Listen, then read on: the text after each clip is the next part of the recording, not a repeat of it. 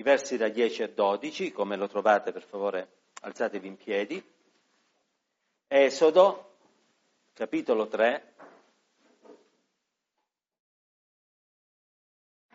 dal verso 10 fino al verso 12. Dio vada la gloria. Ora, dunque va, io ti mando dal faraone perché tu faccia uscire dall'Egitto il mio popolo, i figli di Israele. E Mosè disse a Dio, chi sono io per andare dal faraone e far uscire dall'Egitto i figli di Israele? E Dio disse, va perché io sarò con te. E questo sarà il segno che sono io che ti ho mandato. Quando avrai fatto uscire il popolo dall'Egitto, voi servirete Dio su questo monte. Chiudiamo gli occhi. Signore, grazie per questo passo che abbiamo letto e grazie per tutta la tua parola, Signore, che è pane che scende dal cielo, che sazia le anime nostre, che ci edifica e ci aiuta a crescere nella conoscenza di te, della tua volontà e della tua potenza. Ora, oh Dio, possa lo Spirito tuo Santo raggiungere la profondità di ognuno di noi e la tua parola essere una spada a due tagli che penetra fino alla divisione dell'anima e dello Spirito. Nel nome di Gesù te lo chiediamo che è con te, benedetto in eterno. Amen. State comodi. Domenica scorsa abbiamo letto in Isaia al capitolo 6 quella che è la vocazione di Isaia. E abbiamo visto che quando Isaia è entrato nella presenza di Dio, primo ha realizzato la sua indegnità, poi, grazie anche al pentimento e alla confessione, il perdono dei suoi peccati. Poi ha udito la voce di Dio e nell'udire la voce di Dio ha sentito il desiderio di andare. Chi manderò? Chi andrà per noi? Signore, manda me. Stasera siamo davanti a un altro uomo di Dio, Mosè, al quale viene rivolta una chiamata in modo diretto, per Isaia era indiretta, chi manderò, chi andrà per noi. Per eh, Mosè invece è diretta, e cioè il Signore che gli dice tu devi andare da Faraone perché dovrai liberare il mio popolo. Ma Mosè si oppone e fa una domanda, chi sono io per andare dal Faraone e far uscire i figli di Israele dall'Egitto? Che è una domanda che nasce spontanea perché Mosè aveva realizzato dopo anni di deserto, 40 anni di deserto, che era poca cosa. Se in passato si era sentito autorizzato a portare il popolo di Israele fuori dall'Egitto, tant'è che aveva provato a, uh, a, presentarsi come condottiero di Israele, uccidendo quell'egiziano che faceva delle angherie al suo fratello israelita, poi dopo essere scappato via, tutti questi sogni di gloria erano passati. E Mosè, che dice la scrittura, Atti capitolo 7, se non ricordo male, era un uomo potente in parole, lo vediamo qui al capitolo 3 dell'Esodo, 40 anni dopo, essere un uomo che si definisce balbuziente. Non riesco a parlare neanche. Tutto il suo orgoglio, la sua superbia svanisce, viene meno e si sente inadatto a fare questo. D'altronde ci aveva provato e aveva fallito. Ora, noi in generale, quando guardiamo agli uomini e alle donne di cui il Signore si serve nella parola di Dio, ci, eh, ci, dire, ci sentiamo piccoli, piccoli, piccoli, molto piccoli. E credo che tutti quanti noi poi ci facciamo questa domanda, ma chi sono io per andare? Il Signore dice vai, annunzia, predica, prega, imponi le mani, i malati saranno guariti, eh, riceverete il dono dello Spirito Santo. Eccetera. Ma questa domanda continua sempre a girare nella nostra testa, ma chi sono io per poter fare queste cose, per poter andare? Realizziamo quel senso di sconforto che nasce anche dal fatto che ci paragoniamo con questi uomini di Dio, con Mosè, con Elia, con Isaia, con Eliseo, oh, con Davide, con tutti questi grandi uomini del Signore. E onestamente questo senso di disagio oggi è acuito anche dal fatto che molti uomini del Signore di cui egli si continua a servire, grazie anche alla visibilità che hanno sui social network e su internet in generale, ci appaiono persone che hanno delle capacità al di sopra della media, irraggiungibili. Sicuramente noi non siamo a quell'altezza. Chi siamo noi? Chi siamo noi per poter andare? Eppure la Bibbia ci dice che in generale nessuno è all'altezza. E ci dice che gli uomini di cui Dio si è servito non sono mai stati uomini molto coraggiosi. Anzi, a dire il vero, sono stati uomini che hanno sempre avuto paura. Paura di fallire, paura di servire Dio, paura di non essere all'altezza. Paura. E la paura è un qualcosa che ci accomuna tutti quanti. Per quanto possiamo fare i gradassi, poi alla fine questo sentimento, questa sensazione eh, viene nella nostra vita. D'altronde eh, Mosè lo dice proprio perché ha paura, ha paura di andare da Faraone, ha paura di tornare in un luogo dove sa che poteva essere ucciso perché, far, perché egli era scappato 40 anni prima dalla presenza di Faraone in quanto sapeva che avendo ucciso l'egiziano lui a sua volta sarebbe stato ucciso. E di persone che scappano ma che, di cui Dio si è servito, nella Bibbia ce ne sono tante. Noi ad esempio parliamo sempre di Abramo, il padre della fede. In te saranno benedette tutte le nazioni. Abramo che viene chiamato da Dio, gli viene detto tu devi uscire dal tuo parentato, devi andare eh, in Ur dei Caldei, Abramo che prende, va, wow, che uomo, che uomo, straordinaria, un uomo che veramente ha fatto dei passi incredibili, ma non è che è sempre stato questo, soprattutto lui non era proprio questo uomo coraggioso e forte. E ce lo testimonia il fatto che quando a un certo punto con sua moglie si ritrovano in Egitto, chiama sua moglie in disparte e gli dice Sara, vieni qua, tu sei una bella donna, molto bella. E qua gli egiziani, quando ti vedranno, ti vorranno avere. Fa una cosa, in giro spargi la voce che sei mia sorella, non dire che sei mia moglie, perché se no gli egiziani mi uccidono e io perdo la vita. Dov'è l'uomo coraggioso? questo uomo superiore alla media, dalle grandi forze, dalle grandi capacità, dov'è? E non lo dice soltanto agli egiziani, un po' più avanti, nonostante il rimprovero ricevuto dal faraone, perché a quel tempo faraone era ancora timorato di Dio, quando ha a che fare con re Abimelech, dice la stessa cosa. Attenzione, era una mezza verità, perché realmente era sua sorella, nel senso che era una sorellastra, ma le mezze verità sono anche delle mezze bugie, o forse sono delle bugie intere. E infatti Abimelech se la prenderà come faraone con lui. Dov'è questo uomo coraggioso? Ditemi. Dov'è questo uomo superiore alla media? Non ha lui le paure che io e te abbiamo?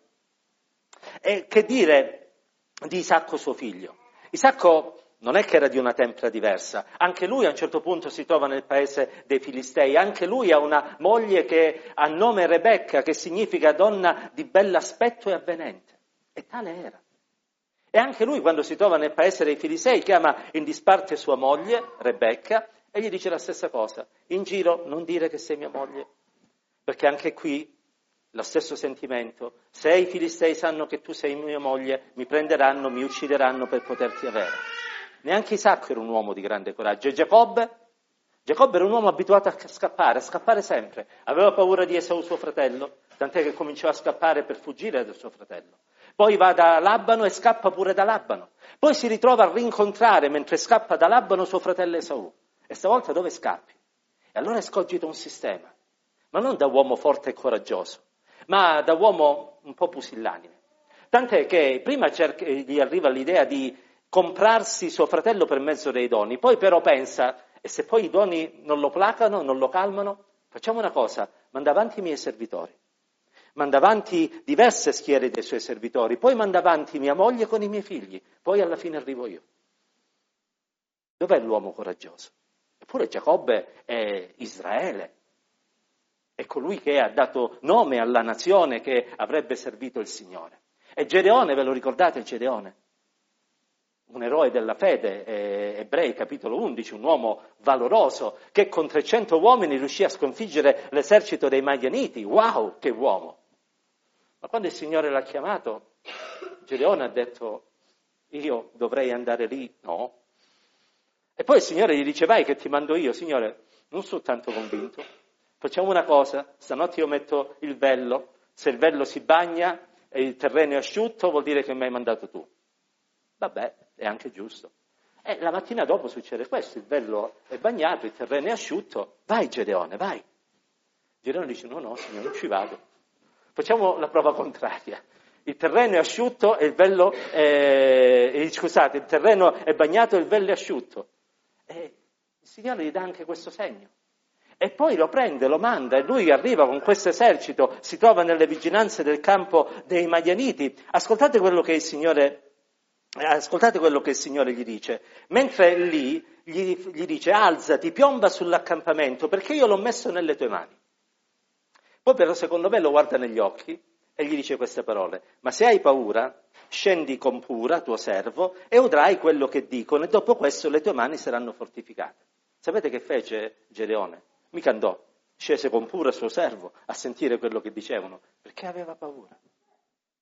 E vi ricordate Barak, anche lui, un, un giudice di Israele, un uomo che viene citato anche lui tra gli eroi della fede, quando deve andare a combattere, a un certo punto Deborah, la profetessa, va e gli dice il Signore è con te, vai, combatti, raduna sul monte Tabor, prendi con te diecimila uomini dei figli di Neftali e di Zabulon, vai perché il Signore è con te. E, e Barak la guarda e gli dice, io da solo non ci vado, se tu vieni con me, bene, se no, io, a me tremano le gambe fanno Giacomo Giacomo, come si dice ai nostri giorni. Vedete, gli uomini di cui Dio si serve non sono mai stati uomini o donne che avessero chissà quali grandi caratteristiche, ma sono stati uomini e donne che semplicemente hanno avuto, uno, il coraggio di ammettere le loro paure e due, hanno avuto poi il coraggio di confidare nell'aiuto di Dio. Dio non ti sceglierà perché sei una donna coraggiosa, né ti sceglierà perché sei un uomo valoroso. Dio non è alla ricerca di supereroi, di superman o di superhuman. Dio è alla ricerca di uomini e di donne che sono pronti a servirlo, nonostante i loro limiti e le loro capacità. E tutti quanti noi non, non possiamo che dire chi sono io, come Mosè, in fin dei conti. Ma ricordiamoci che noi non siamo nulla, ma colui che serviamo è tutto. E quello che noi non possiamo fare, lui lo può fare, il coraggio che noi non abbiamo, lui ce lo può dare, la forza che ci manca, lui ce la può concedere. Allora non dobbiamo pensare chi sono io, ma dobbiamo pensare chi è il Signore. Voi direte, ma queste sono cose dell'Antico Testamento, quando ancora eh, Gesù non era venuto. Beh, se proprio dobbiamo essere onesti, pure i discepoli, eh, non è che erano così questi grandi eroi coraggiosi. Pietro è uno di quelli che dinanzi a una serva, per carità, senza nulla togliere, ma non era una donna che poteva fargli chissà che cosa, a un certo punto prende e rinnega Gesù una volta, due volte, tre volte. E la terza volta giura, spergiura, giuro in giurello, non l'ho conosciuto, mai visto, non sono dei suoi. E non soltanto oh, Pietro è così, anche i discepoli. Perché se voi ricordate, quando Gesù era eh, risorse e andò a visitare i suoi discepoli, dove li trovò? In una stanza chiusi, che tremavano, come delle foglie, tant'è che Gesù non bussò alla porta, ma dovette entrare a porte chiuse, perché se avesse bussato a quella porta, due o tre sarebbero morti di infarto. E gli altri, se fossero rimasti vivi, avrebbero detto, qui non c'è nessuno, è inutile che bussate. Perché avevano paura, erano timorosi di quello che stava succedendo. Allora dov'è la grandezza dell'uomo nell'opera di Dio? Dove sono queste grandi capacità, queste grandi e straordinarie doti che noi pensiamo che abbiano i servi di Dio? Dove sono? Non ci sono. Perché il regno di Dio e l'opera di Dio non è per forza, non è per potenza, ma è per lo Spirito Santo. E allora chi sono io per andare, ci chiediamo tante volte noi? Ecco, noi non siamo nessuno. E non dobbiamo pretendere di essere qualcuno. Non dobbiamo aspettare di fare un corso dove impariamo ad essere coraggiosi, ad essere franchi, ad essere eh, abili, non abbiamo bisogno di corsi di omiletica e altre cose che ci possono ca- far capire come bisogna presentare l'Evangelo. Noi abbiamo bisogno di una cosa. Noi abbiamo bisogno che il Signore sia con noi. Perché quando Mosè disse chi sono io per andare eh, da Faraone, far uscire eh, dall'Egitto i, tuoi figli, i figli di Israele, il Signore disse, guarda che io sarò con te. E gli voleva dire, se io sono con te, non ti preoccupare, perché so quello che faccio. Perché quando mi muovo io le cose funzionano e perché contro di me non può combattere nessuno e vincere. Infatti così fu. È vero che Faraone resistette ma alla fine Faraone venne sconfitto. È vero che Faraone provò a raggiungere Israele una volta che era uscito, ma alla fine Faraone venne sommerso dal Mar Rosso. È vero. L'avversario cerca sempre di spaventarci, è sempre lì alle nostre calcagna, ma se Dio è con noi, ve lo ricordate quello che diceva Paolo? Chi sarà contro di noi? Allora chi siamo noi per andare? Noi abbiamo la stessa promessa che ha avuto Mosè. Mosè gli dice va perché io uh, sarò con te e questo è il segno che eh, io ti ho mandato, cioè quando sarai uscito eh, verrete ad adorare su questo monte. Ora a un certo punto Gesù sta per ascendere al cielo, dice ai suoi discepoli andate, come glielo dice a Mosè, predicate l'Evangelo, battezzate nel nome del Padre, del Figlio e dello Spirito Santo quelli che avranno creduto, e poi cosa aggiunge? E io sarò con voi tutti i giorni fino alla fine dell'età presente. È la stessa identica promessa. Chi sono io per andare? Va, va, perché io sarò con te.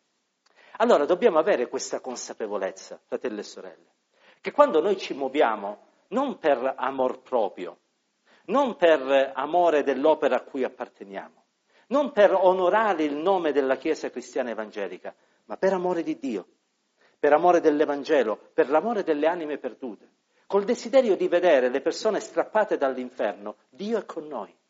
E quando Dio è con noi, non importa quello che noi siamo, perché noi spariremo dietro la potenza di Dio e si vedrà la gloria di Dio, perché la gloria di Dio accompagnava il popolo di Israele. La notte c'era la colonna di, fu- di fuoco, di giorno c'era la nuvola, perché la presenza di Dio è col popolo di Dio. E noi dobbiamo preoccuparci solo questo, di essere il popolo di Dio. Va, perché io sarò con te. A prescindere da quelle che sono le sue capacità, io farò quello che tu non puoi fare. E allora qualcuno potrebbe dire, sì, vabbè, allora se il Signore è quello che, eh, che, fa le cose e che accompagna i suoi servi, andate, andate, siete più che sufficienti, vai fratello, vai sorella, il Signore è con te, vai e fai. Ora io credo che sicuramente il Signore può essere al fianco di ogni singolo credente che ha il desiderio di servirlo. Paolo a un certo punto dirà, nella mia prima difesa nessuno era al mio fianco, ma il Signore è stato con me. Ma questa non è la regola biblica. Mosè non andò mai da solo, aveva Aronne, suo fratello. E se voi vi ricordate, non solo lui ebbe questa situazione, ma Barak, che abbiamo citato prima, era un uomo che venne accompagnato da Deborah, la profetessa. Davide aveva a fianco a sé Jonathan, e dopo Jonathan venne Joab, il suo eh, capo dell'esercito. Eh, Eliseo, eh, Elia aveva il servo Geazi ed Eliseo aveva a sua volta un altro servo. E nel Nuovo Testamento, se voi vi ricordate, a un certo punto Gesù chiama i dodici discepoli, Marco capitolo 6, verso 7, e li comincia a mandare, come erano? A due a due. E poi ne c'ha i 70, anche a loro affida la missione. E quando li manda, Luca capitolo 10, verso 1, egli designò altri 70 discepoli e li mandò a due a due. E se vi ricordate, quando lo Spirito Santo, Atti capitolo 13, si manifestò nella chiesa di Antiochia, disse, mettetemi da parte Paolo e, Barnaba per il compito che io gli ho affidato. Dio è vero che può fare tutte le cose da sola e Dio è vero che si può servire di ogni singolo membro di chiesa e lo fa in più di un'occasione, ma questa non è la regola biblica. La regola biblica è che il corpo di Cristo si muove insieme e che ognuno di noi sia di sostegno all'altro. Perché ricordiamoci sempre che quando Mosè, verso famoso, aveva le braccia alzate affinché il popolo di Israele vincesse, a un certo punto le braccia si stancarono. Perché Mosè, con tutto il bene che gli voglio, era un uomo come noi. E a un certo punto le sue braccia si stancarono. Cosa fecero? Ne arrivarono due e gli tenevano le braccia alzate. E proprio perché quelle braccia erano alzate, il popolo di Dio vinceva. Allora nessuno di noi può essere un Ponzio Pilato nell'opera di Dio. Nessuno di noi si può lavare le mani e dire queste sono cose che riguardano gli altri. Perché tanto il Signore è con loro, tanto il Signore è il loro aiuto, è il loro sostegno, tanto il Signore è quelli che gli darà la vittoria. Sì, sì, ognuno di noi è chiamato in causa perché Paolo dirà in un meraviglioso brano che forse non mediteremo mai abbastanza e non ne assopereremo mai la vera bellezza, dirà che la Chiesa che cos'è? Un corpo formato da quante membra? Uno? Paolo dirà no, se tutto il corpo è occhio, dov'è il corpo? Non è un membro. O se tutto il corpo è una mano, un braccio, una gamba, dov'è il corpo? Non c'è. La Chiesa non è uno, la Chiesa è tutti. E ognuno è quella parte del corpo che permette al corpo di poter essere vivo ed efficace. E allora sì, il Signore è con ogni uomo, con ogni donna che decide di servirlo, ma il suo piano è che nell'opera sua sia coinvolta tutta quanta la Chiesa, tutti i membri.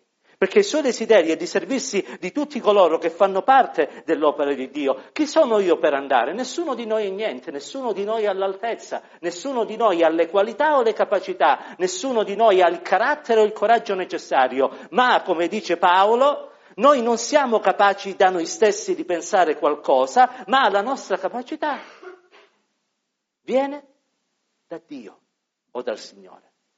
È Dio che fa le cose. E questo ce lo dobbiamo ricordare, lo dobbiamo imprimere nella nostra mente. E allora non diciamo più chi sono io per andare. Eh, io non c'entro niente. Queste sono cose che riguardano gli altri, quelli spirituali, quelli ehm, più brillanti nella Chiesa. Queste sono cose che non, non, non, mi toccano da vicino. Io voglio fare la mia semplice vita, voglio sedermi sul mio banco, voglio assistere al culto, voglio vedere quello che fanno, voglio godermi la musica, i canti, eh, tutto questo però non altro. Chi sono io per andare? Tu ed io non siamo nessuno. Eppure Dio ha scelto me te, indistintamente. E tutti quanti siamo chiamati ad andare, perché questo è il compito della Chiesa. Sapete perché oggi ci sono tanti problemi nelle Chiese? Perché ci si è dimenticati che il compito è andare fuori. E, ci, e, delle volte si sentono delle cose che addolorano il cuore, perché poi quando non si va fuori si rimane dentro, si litiga per il colore delle pareti, si litiga per, quanti, per chi suona alla tastiera, si litiga per chi sta a mixer, si litiga per quanti banchi ci sono, si litigano per tutte queste sciocchezze, ma questo perché ci si è dimenticati che noi non siamo un club, ma noi siamo la Chiesa del Signore. E il termine Chiesa significa chiamati fuori, non chiamati dentro. Chiamati fuori. Allora chi sono io per andare, disse Mosè. E forse tante volte anche tu te lo sei detto finora. Lo hai pensato e lo hai praticato. Io non sono nessuno, quindi non vado. Ma Dio ti dice, io mando proprio te. E tu devi andare perché questo è il mio comando, e io sarò con te se tu andrai. Tant'è che in Marco 16, dopo avergli detto di andare perché lui sarebbe stato con loro e li avrebbe accompagnato con i segni, è scritto che essi andarono e i segni che erano stati promessi accompagnavano quei credenti. Non possiamo vedere le opere di Dio e la gloria di Dio e i segni della presenza di Dio se non andiamo. Perché Dio vuole operare, sì, ma opera nella misura in cui noi ci disponiamo e diciamo Signore, io non sono all'altezza, però quel poco che ho te lo do.